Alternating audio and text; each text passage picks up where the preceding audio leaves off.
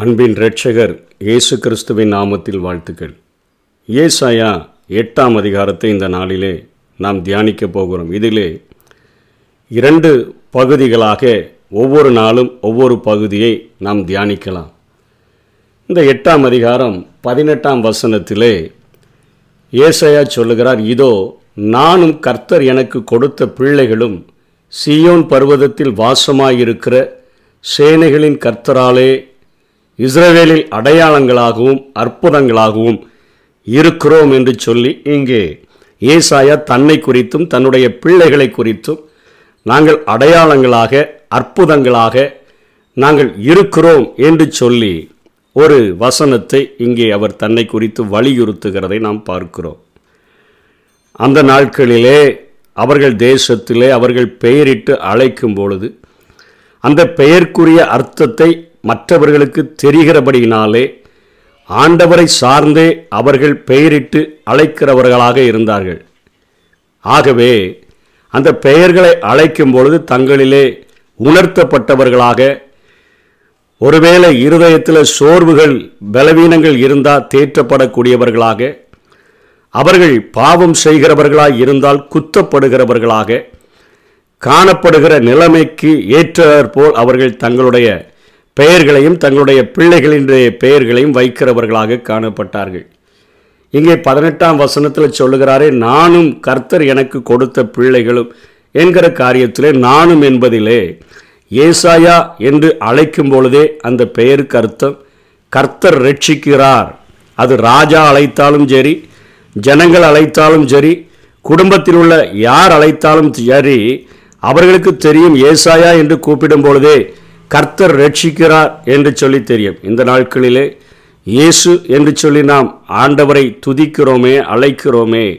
இயேசு என்றாலே தமது ஜனங்களின் பாவங்களை நீக்கி அவர் நம்மை ரட்சிப்பார் என்கிற அர்த்தம். அதே போல ஏசாயா என்று அந்த நாட்களிலே அவர்கள் அழைக்கும் போதெல்லாம் அவர்களுடைய இருதயத்தில் உருவாகக்கூடிய ஒரு எண்ணம் கர்த்தர் ரட்சிக்கிறார். அதை மறந்துவிடக்கூடாது என்பதை அறிவிக்கும் வண்ணமாக அவனுடைய பெயரும் அவனுடைய மூத்த மகனுடைய பெயர் சேயார் யாசுபு அப்படின்னு சொல்லி பார்த்தோம். அதிலே அதனுடைய அர்த்தம் என்ன?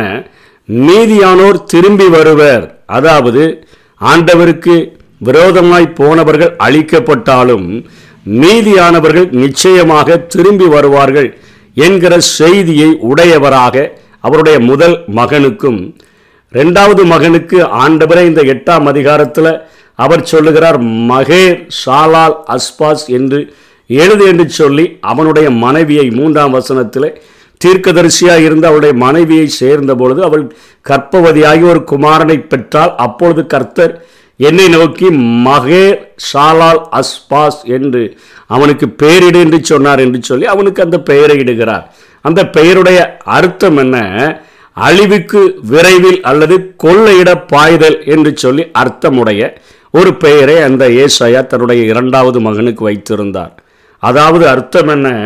ஆண்டவர் தன்னுடைய ஜனங்களுக்காக வைராக்கியமாக எழும்பி அவர்களை பாதுகாக்கவும் எதிரிகளை துரிதமாக தாக்கவும் அவர் விருப்பமுடையவராக இருக்கிறார். அதாவது பவுலப்போஸ்தலன் சொல்லுகிறாரே ரோமரில் ஒன்றாம் அதிகாரம் முப்பத்தி ஓராம் வசனத்தில் அழகா சொல்றாரு. இவைகளை குறித்து நாம் என்ன சொல்லுவோம்? தேவன் நம்முடைய பட்சத்தில் இருந்தால் நமக்கு விரோதியாக இருப்பவன் யார் என்கிற ஒரு காரியத்தை தேவன் ஓம் பட்சத்தில் இருந்தால் உனக்கு யார் விரோத விரோதியாக இருக்க முடியும்? அவர்களை ஆண்டவர் விரைவில் அழித்து விடுவார். அவர்களை கொள்ளையிட பாயக்கூடியவராக நம்முடைய ஆண்டவர் இருக்கிறார் என்கிற என்கிறதை உணர்த்துவிக்கும் வண்ணமாக அவனுடைய பிள்ளைகளுக்கும் ஆண்டவர் அங்கே பெயரிட வைத்ததை நாம் பார்க்கிறோம். அதனால தான் ஏசாயா சொல்லுகிறார் பதினெட்டாம் வசனத்தில் நானும் கர்த்தர் எனக்கு கொடுத்த பிள்ளைகளும் சியோன் பர்வதத்தில் வாசமாயிருக்கிற சேனைகளின் கர்த்தராலே இஸ்ரவேலின் அடையாளங்களாகவும் அற்புதங்களாகவும் நாங்கள் இருக்கிறோம். எங்கள் பெயரை சொல்லி ஜனங்கள் அழைத்தாலும் சரி ராஜாக்கள் அழைத்தாலும் சரி யார் அழைத்தாலும் சரி கர்த்தருடைய வாசனையை வெளிப்படுத்துகிற பெயர்களை நாங்கள் உடையவர்களாக சாட்சியுள்ள ஒரு வாழ்க்கையை வாழ்கிறோம். பவுலப்போசலன் சொல்லுகிறது போல நீங்கள் தானே அந்த நிருபம் என்று சொல்லுகிறாரே எங்கள் வாழ்க்கையையும் எங்கள் பெயர்களையும் பார்க்கிறவர்கள் அழைக்கிறவர்கள் நாங்கள் கிறிஸ்துவினுடைய நிருபங்கள் என்பதை கர்த்தருடைய எகோவாவினுடைய நிருபங்கள் என்பதை அறிந்து கொள்ளும் வண்ணமாக இந்த பெயர்களை உடையவர்களாக நாங்கள் இருக்கிறோம் என்று சொல்லி ஏசாயா இங்கே குறிப்பிடுகிறதை பார்க்கிறோம். ஒரு விசுவாசமற்ற ஒரு ஆகாஷ் ராஜாவிற்கும் அங்கே அவனுடைய ஆளுகைக்குட்பட்ட ஜனங்களுக்கும் அற்புதங்களாக அடையாளங்களாக என்னையும் என் குடும்பத்தையும் ஆண்டவர் வைத்திருக்கிறார் என்கிற காரியத்தை அவர் சொல்லுகிறதை பார்க்கிறோம். அதே போல இரண்டாம் வசனத்திலும் அந்த பெயர்களுக்கு அருமையான காரியங்கள் கொடுக்கப்பட்டிருக்கிறது. அப்பொழுது நான் உண்மையுள்ள சாட்சிக்காரனாகிய ஆசாரியனாகிய உரியாவையும் எபேரேகையாவின் குமாரனாகிய சகரியாவையும் அதற்கு சாட்சியாக வைத்து கொண்டேன் என்று சொல்லி அந்த பெயரிடுகிறதற்கு ஆண்டவர் சொன்ன பொழுதும் அந்த தன்னுடைய வார்த்தைகளை ஆகாஷ் ராஜாவுக்கு அறிவிப்பதற்கு முற்பட்ட பொழுதும் அவர் சொல்லுகிறார் ஒரு கொஞ்சம் சாட்சிக்காக ஆட்களை வைத்து கொண்டேன் என்கிறார். அவர்களுடைய பெயர்களும் அத்தனை அர்த்தமுடையதாக காணப்படுகிறதை நாம் பார்க்கிறோம். உண்மையுள்ள சாட்சிக்காரனாகிய ஆசாரியனாகிய உரியா என்கிறதற்கு பெயர் உரியா என்பதற்கு ஏகோவா என்னுடைய வெளிச்சமாக இருக்கிறார் என்பது பொருள். அவரோடு கூட இணைத்து கொள்ளுகிற ஆறு ஆட்களின் பெயர்களும் அத்தனையான அர்த்தமுடையவைகளாக இருக்கின்றன. உரியா என்பதற்கு எகோவா என்னுடைய வெளிச்சமாக இருக்கிறார். எபெரேகியாவின் குமாரன் எபெரேகியா என்பதற்கு எகோவா ஆசீர்வதிப்பார் என்பது பொருள். அந்த குமாரனாகிய சகரியா என்பதற்கு எகோவா நினைத்திருக்கிறார் என்று அர்த்தம். எகோவா உரியா என்பதற்கு எகோவா என்னுடைய வெளிச்சம் எபரேகியா என்பதற்கு எகோவா ஆசீர்வதிப்பார் சகரியா என்பதற்கு எகோவா நினைத்திருக்கிறார். மூன்றையும் ஒன்றாக இணைத்து சொல்லுகிறதற்கு காரணம் எகோவாவை வெளிச்சமாக கொண்டவரும் இயேசு கிறிஸ்துவை குறித்து எகோவாவை வெளிச்சமாக கொண்டவரும் ஆசிர்வதி ஆசிர்வதிப்பதற்கே விரும்புகிறவருமாகிய அந்த எகோவாவினுடைய குமாரன் அவர் நம்மோடு கூட சேர்ந்திருந்தால் நமக்கு நிச்சயமாக எகோவா நினைத்திருக்கிறார் என்று சொன்னால் நம்ம மேல அவர் நினைவு கூர்ந்தார் என்று சொன்னால் நம்ம வாழ்க்கையில் அவருடைய கிருபையினால அவர் நம்மை நிறைக்கிறவராக இருக்கிறார் என்று சொல்லி அர்த்தமுடையவர்களை கூட சாட்சிக்காக நான் இணைத்து கொண்டேன் என்பது போல இங்கே சொல்லுகிறதை பார்க்கிறோம்.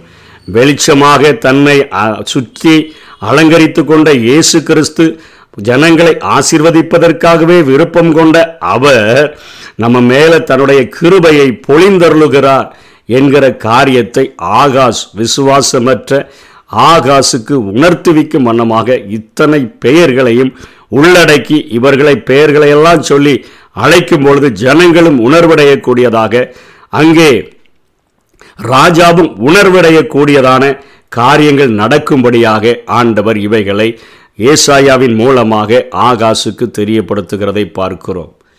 எதற்காக இதை சொல்லுகிறார்? ஒவ்வொருவரும் அவர்கள் இஸ்ரேல் தேசமானது சீரியர்களை நம்பி சென்று விட்டபடியினால இந்த பாலகன் அம்மா அப்பா என்று கூப்பிடுகிற அறிவு வருகிறதற்கு முன்னமே தமஸ்குவினுடைய ஆஸ் ஆஸ்தி என்பது சீரியாவினுடைய தலைநகராகிய தமஸ்குவினுடைய ஆசி ஆஸ்தியும் சமேரியாவின் கொள்ளையும் என்பது இஸ்ரேலை குறிக்கிறது.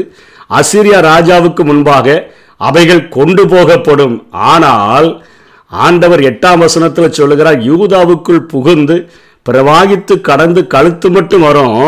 ஒருவேளை தேசத்துக்குள்ள அவனுடைய காரியங்கள் வந்தாலும் கூட அங்கே சொல்லப்படுகிறது இம்மானுவேலே அவன் செட்டைகளின் மர விரிவு உமது தேசத்தின் விசாலத்தை மூடுனி சொல்லப்படுத அது புரண்டு வந்தாலும் கூட ஆண்டவர் கழுத்து மட்டும் வந்தாலும் கூட எருசலேமை தொடாதபடி அசிரியாவினுடைய கைகளிலிருந்து பாதுகாக்கிற காரியத்தை இந்த வசனத்தில் உறுதிப்படுத்துகிறதை நாம் பார்க்கிறோம்.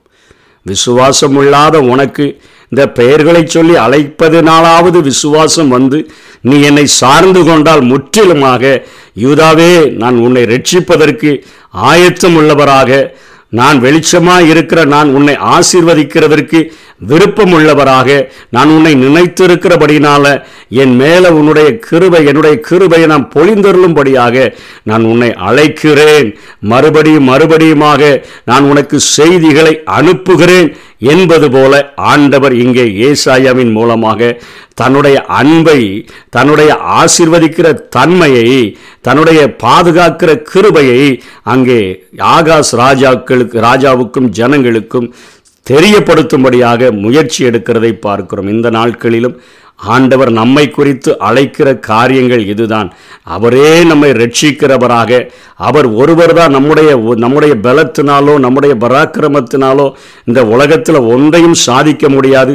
கூட்டணி அமைத்து கொண்டால் வெற்றி பெறலாம் என்று சொல்லி நினைத்த ஆகாசிற்கு ஆண்டவர் சொல்லுகிற பதில் என்னுடைய கிருபை இல்லாமல் என்னுடைய வெளிச்சம் இல்லாமல் என்னுடைய ஆசீர்வதிக்கிற என்னுடைய விருப்பம் இல்லாமல் நீ என்னதான் முயற்சி எடுத்தாலும் தோற்று போய் விடுவாய் ஆகாசே. அதே போல தான் இன்னைக்கு என்னுடைய கிருபை இல்லாமல் என்னுடைய வெளிச்சம் இல்லாமல் என்னுடைய ஆசீர்வதிக்கிற அந்த ஆசீர்வாதம் உனக்குள்ளே இல்லாமல் நீ வாழ முற்பட்டாய் என்று சொன்னா நீ வெறுமையாகி விடுவா கழுத்து வரைக்கும் உனக்கு பிரச்சனை வந்துடும் நான் அப்படி இருந்தும் உன்னை நான் பாதுகாக்க விரும்புகிறேன். நீ என்னிடத்துல வந்துரு என்று சொல்லி அழைக்கிற ஒரு அன்பு நேசரினுடைய குரல் தான் இந்த கிருபையின் காலத்தில் எல்லா இடங்களிலும் ஒழிக்கப்பட்டு ஒழித்து கொண்டே இருக்கிறது. நம்மை பாதுகாக்கும்படியாக நம்மை ஆசீர்வதிக்கும்படியாக நம்மை அரவணைக்கும்படியாக நம்மை சூழ கொத்தளமிட்டிருக்கிற சத்துருவனுடைய கரங்களில் நின்று நம்மை விடுதலையாக்கும்படியாக தேவன் நம்முடைய பட்சத்தில் இருந்தால் நமக்கு விரோதியாக இருப்பவன் யார் என்று சொல்லி ஒவ்வொரு நாளும் முழங்கி இந்த உலக வாழ்க்கையில் முன்னேறி செல்லும்படியான ஒரு மிகப்பெரிய ஆசீர்வாதத்தை ஆண்டவர் வைத்திருக்கிறார். அதை நம்ம வாஞ்சித்தோம் என்று சொன்னால் நிச்சயமாக பெற்றுக்கொள்ளுவோம். அப்படிப்பட்ட கிருபைகளை தேவன் நமக்கு தந்தருள்வாராக. ஆமை நானும் என் வீட்டாரும் உம்மையே நேசிப்போ உம்மக்காய் ஓடு உந்தன் நாமம் சொல்லுவோ